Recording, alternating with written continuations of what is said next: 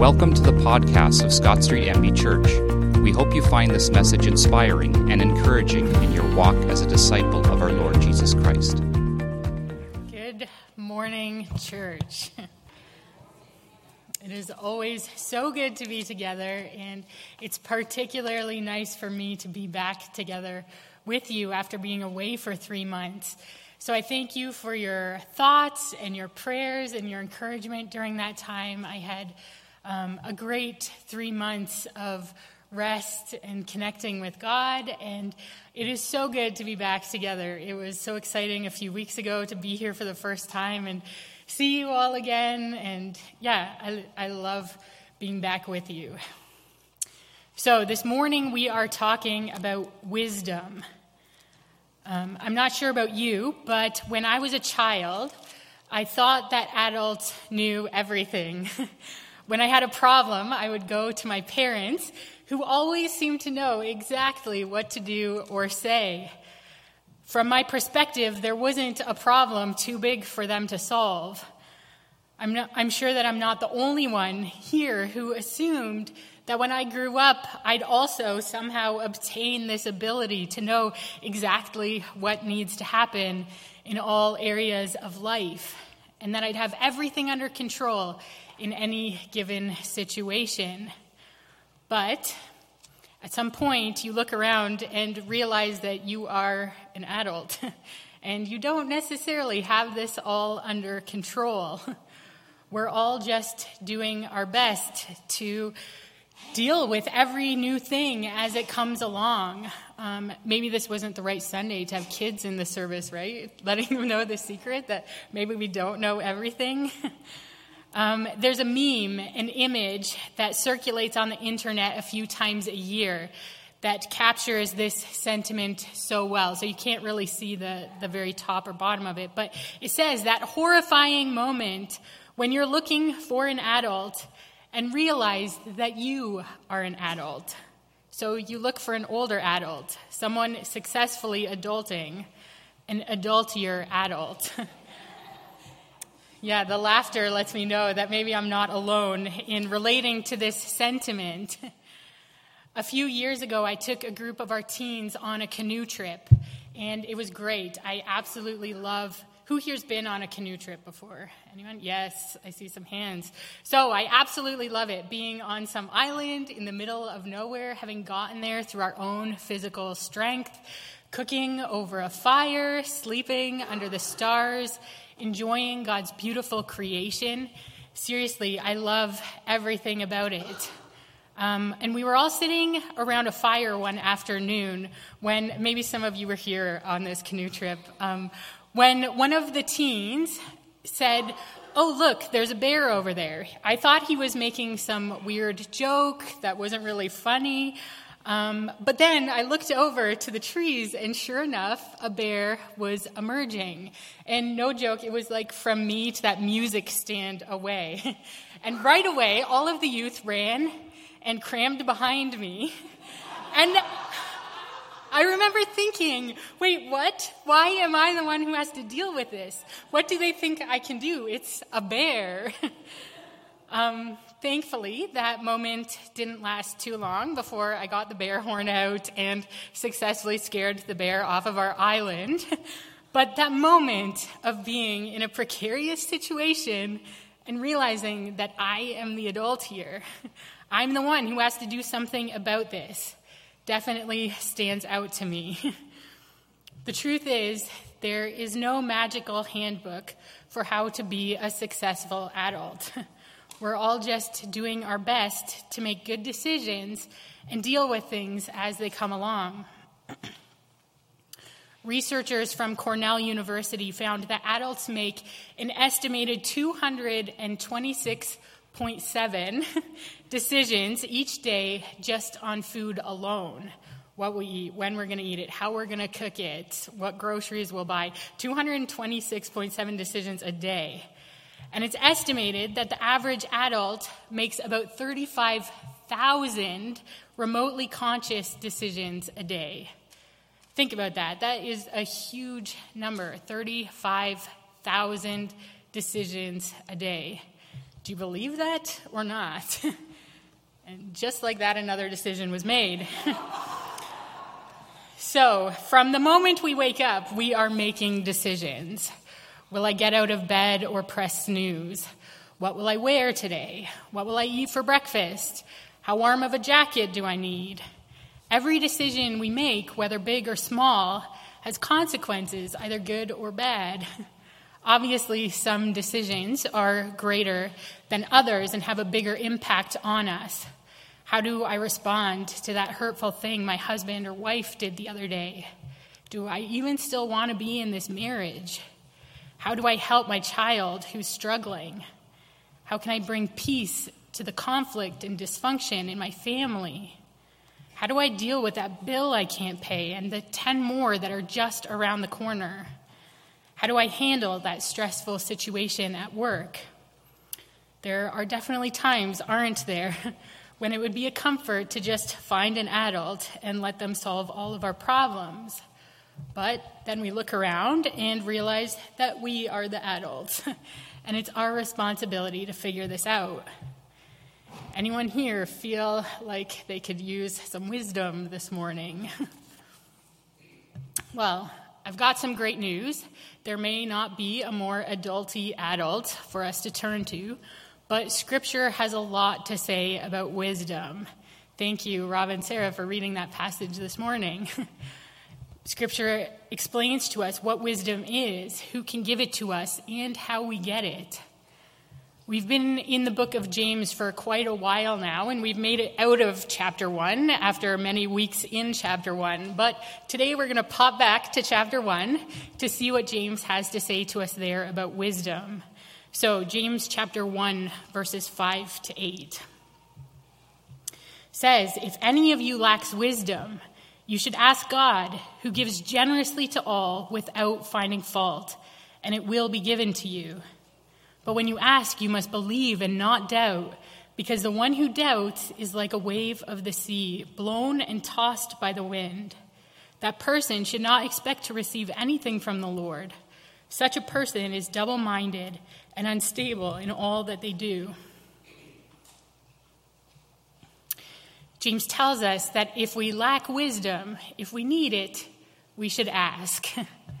As much as we joke about not wanting to adult or wish that someone else could make all of our hard choices for us, the truth is that we're not great at asking for help.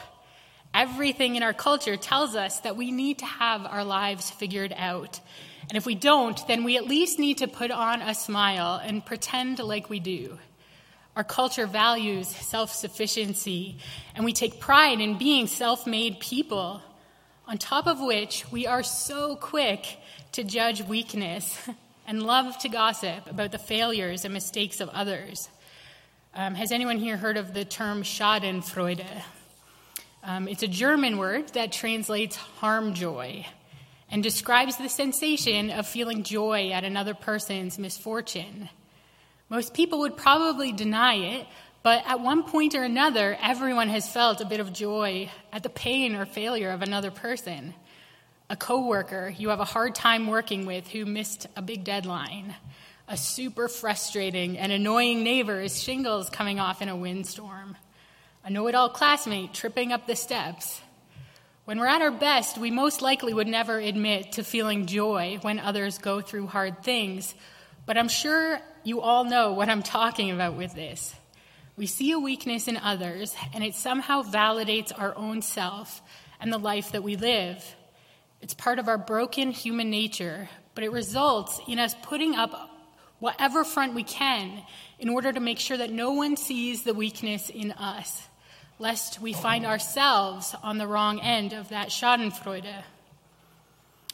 The truth is that all of this, the cultural expectations, our fear of others judging us, and our own human pride are all barriers to us asking for help. Asking for help feels vulnerable. It involves admitting that we don't have it all together. And an underlying fear is that we will be rejected that the one we ask for help from will say no. But James tells us that if we lack wisdom, then the first step is to ask. We need to adopt a humble posture, admit our need for wisdom, and ask. And who is it that we are to ask? In a world saturated with self help books and podcasts and mantras and steps to take that all promise to help you become a better you, who do we look to for wisdom? James tells us that if you lack wisdom, you should ask God. And who better to ask than God, the creator of life itself, who always was and always will be, the Alpha and the Omega, the beginning and the end, the one who created the universe and everything in it, the one who laid Earth's foundation and marked off their dimensions, who gives orders to the morning and shows dawn its place the one who is before all things and through whom all things hold together. While we see our small piece of the puzzle of life and humanity, God sees the entire big picture from every side and angle, from every time, past, present, and future. If God really is all of that, then who are we that God would even be mindful of us? And yet, this great God delights in being known by his creation, in being present and active in this world and in our lives. Do you believe that? Do you believe that God wants to know you and be known by you? That he's not a faraway and distant, unknowable God, but that he's right here, right now, above and below you, before and behind you that if you've given your life to Him, His very Spirit lives inside of you. Maybe you're really not sure if you believe in this all knowing, all powerful God. And that's okay. God is bigger than our doubts and our uncertainties. And if you're willing to step out in faith and ask Him, He will meet you there. In fact, He's been waiting for you to do exactly that.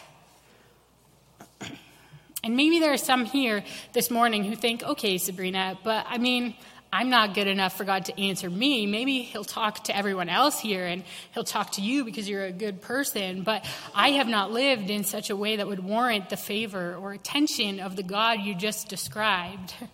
Well, what does James tell us here? Are there any prerequisites, any requirements that need to be fulfilled in order to gain God's wisdom? James tells us that if we lack wisdom, we are to ask God, who gives generously to all without finding fault. Who does he give generously to? To all, to everyone who turns to him and asks. And how does he answer us? Does he answer us begrudgingly or by first shaming us for the attempts we made before coming to him? No, James tells us that he gives generously to all without finding fault. So many of the stories that Jesus told and the interactions that he had with people highlight this point for us. Jesus didn't just go to the perfect people who, according to religious practice at the time, looked like they had it all together. He went to the ones who had been rejected and cast aside, the ones who knew they couldn't do it on their own and knew that they needed him. He told stories that showed God's heart for all people. Jesus described God as an old woman searching desperately for a coin she had lost, as a shepherd leading his, leaving his entire flock so he could find the one sheep who had wandered away as a father running in excitement to welcome his prodigal son home, clothing him in the best robes, and throwing a grand party when his son finally returned. He tells us that when we knock, the door is opened, and when we seek, we find. Jesus, God, God said to his people, Then you will call on me and come and pray to me, and I will listen to you. You will seek me and find me when you seek me with all of your heart. I will be found by you, declares the Lord. God's word for us is and always has been that when we call on him and come and pray to him, he hears us. When we seek him with all of our heart, we will find him and we'll discover that he's been waiting there for us this entire time. If any of you lacks wisdom, you should ask God, who gives generously to all without finding fault, and it will be given to you. But when you ask, you must believe and not doubt. So the question again is do you believe this? Do you believe that God is real and active and alive right here, right now? Do you believe that He wants to work in your life? That if you look to Him, even now, if you ask Him for help, He will answer you? Or have you been relying on your own wisdom, not really believing that God wants to be present in every part of your life, your marriage, your family, your finances, your work? Last week, Pastor Rob mentioned a phrase practical atheism. I've also heard it called functional atheism, functioning in life as though there were no God. Well, it's likely that no one here this morning would consider themselves to be an atheist, declaring that there is no God. Does your life, the everyday actions you take, and the way you live reflect your belief in the interactive living God in whom you've put your trust? Or do you declare that Jesus Christ is Lord with your mouth while living as though he doesn't exist, singing praise to God on Sundays, maybe even reading scripture every morning, praying before meals, knowing in your heart, mind, and soul that God exists, but living the bulk of your day as though he were absent. Maybe you even say a quick prayer God help me when you're in a tough spot, but then move forward without a second thought to God's thoughts on the situation you're facing. In his book, Let Your Life Speak, Parker Palmer writes this about functional atheism. He says, It's the belief that the ultimate responsibility for everything rests with us. This is the unconscious, unexamined conviction, something that we hold without actually recognizing it. That if anything decent is going to happen here, we are the ones who must make it happen.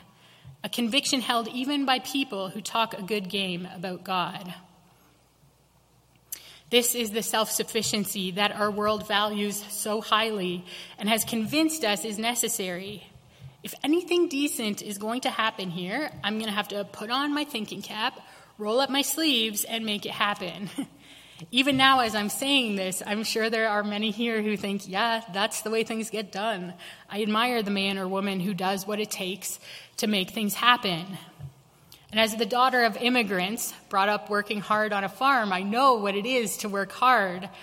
But this isn't about working hard or not working hard. It's about recognizing the presence of God in every moment and tuning our ears to hear his voice, seeing the situations, people, and world through his eyes, training our hearts to beat in time with his, and gaining the wisdom that only God can give to us.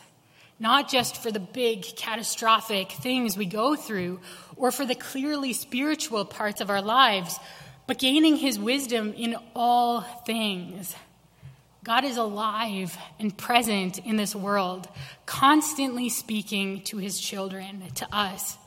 But all too often we miss him because we haven't learned to stop and recognize his presence and hear his voice. There really aren't any formulas or plans to follow in order to learn to hear God. He's not some magic genie that if you learn to rub his lamp in just the right way, he'll appear to grant you a wish. God is a living being who created you in his image to be in relationship with him. So you need to start by simply taking the time to get to know Him, reading Scripture and praying, but remembering that this isn't just an idea or a concept or a religious practice, a list of rules to follow, but a living God who wants to be with you and be known by you, who's waiting for you to humble yourself, turn to Him, and ask Him for wisdom that He will generously give. This is one of the things that I've been really learning and recognizing in this past season of my life that although God loves all of the things that I do in faithfulness to Him, He also wants me to just take the time to come and be with Him, to hear his voice and allow his words of truth and love and healing transform me. And like the Shulamite woman in Song of Songs, I will search for the one my heart loves, for God. And when I find him, I will hold on and I will not let go. So, what does this look like? First, we have to recognize that God wants to speak to us and be present in life with us. We need to open scripture regularly, coming to God's word, the Bible, with an open heart, not thinking we're coming as using this as an academic book, but asking God to show you more of himself, to show you more of his heart, asking him to speak to you and change you. We do this by taking time to pray, to not just list off our wants, but to sit in silence, asking God to speak to us and teach us how to hear his voice. Remembering that God wants to speak to us. Jesus said, My sheep hear my voice. I know them and they follow me. We do this by practicing the presence of God in the big moments of our day, but also in the small, mundane moments. As you go through your day, work to develop an awareness of God's presence in every part in every conversation and interaction, you have to say, God, show me where you are here. What are your thoughts on this? What do you want to say to me and to those I'm speaking to? How do you want me to respond? What is your will?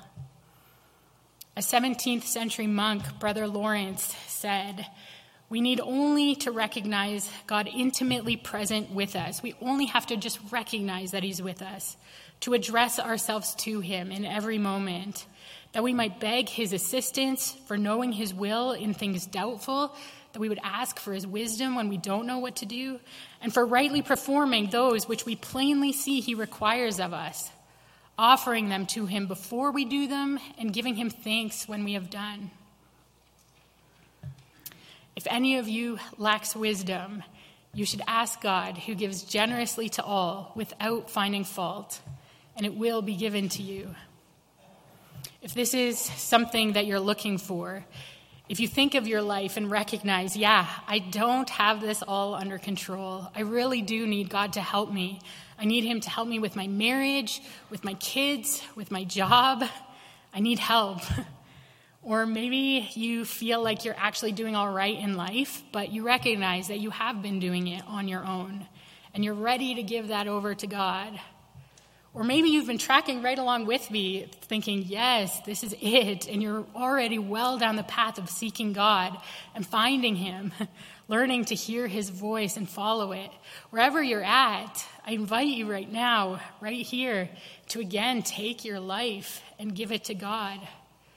The truth is that we all need God's wisdom.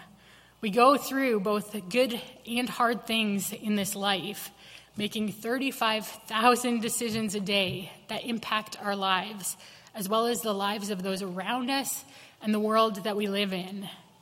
But we're not alone in this. God promises that He's present here with us. And when we learn to recognize His presence in every moment, offering every part of our lives to Him as a sacrifice, we will gain His wisdom that changes everything. In Romans 12, the Apostle Paul says, and I'm reading this from the message translation, he says, So here's what I want you to do God helping you take your everyday, ordinary life, your sleeping, eating, going to work, and walking around life, and place it before God as an offering. Embrace what God does for you. Embracing what God does for you is the best thing you can do for Him. Don't become so well adjusted to your culture that you fit into it without even thinking. Instead, fix your attention on God. You'll be changed from the inside out. Readily recognize what He wants from you and quickly respond to it. Unlike the culture around you always dragging you down to its level of immaturity, God brings the best out of you, develops well formed maturity in you. Let's learn to practice God's presence and ask Him for wisdom. Bow with me in prayer. Father, we thank you that you are the Lord of all things. that you were before all things and you always will be. and God, we thank you that you are not a God who's far away, but you're a God who delights in being present in this life with your children, with your creation. In fact, you so much want to be present with us that you actually entered into humanity as one of us to live and die and rise again so that we could be in right relationship with you. And so, God, I thank you that you are a God who loves to be with us. I pray that as your children, we would learn how to tune our ears to you, how to set our sights on the things that you see. That as we go through this life, and experience both the beauty and brokenness of this fallen world, that we would hear your voice and be your people. God, I pray that for the very practical, everyday parts of our lives, of the relationships we have, the job we do, the homes we live in, the bank accounts that we steward in trust and that you've entrusted us with. God, we give all of that to you, and you know the areas of brokenness in our lives. And right now, we just come and we say, God, give us your wisdom. Help us to learn how to how to live this life the way that you would have us live. And so, God, you know the hearts of each one of my brothers and sisters here this morning. You know where we're at with you and in this life. And Holy Spirit, I just ask that you would meet us here this morning that we would be open to hearing from you and giving everything over to you again. That we would see you active and alive in every part of our lives. And God, I thank you that you are a faithful God that we can trust and that we know that you have good plans for us and that even when we go through the hard things, that you are with us. So, God, I, I thank you. I thank you for who you are, for the way that you love us. And,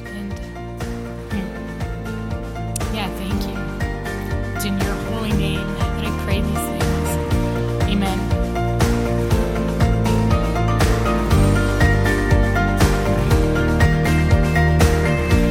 Thank you for listening. For any questions about the message or to contact any of our pastors, please visit scottstreetchurch.ca.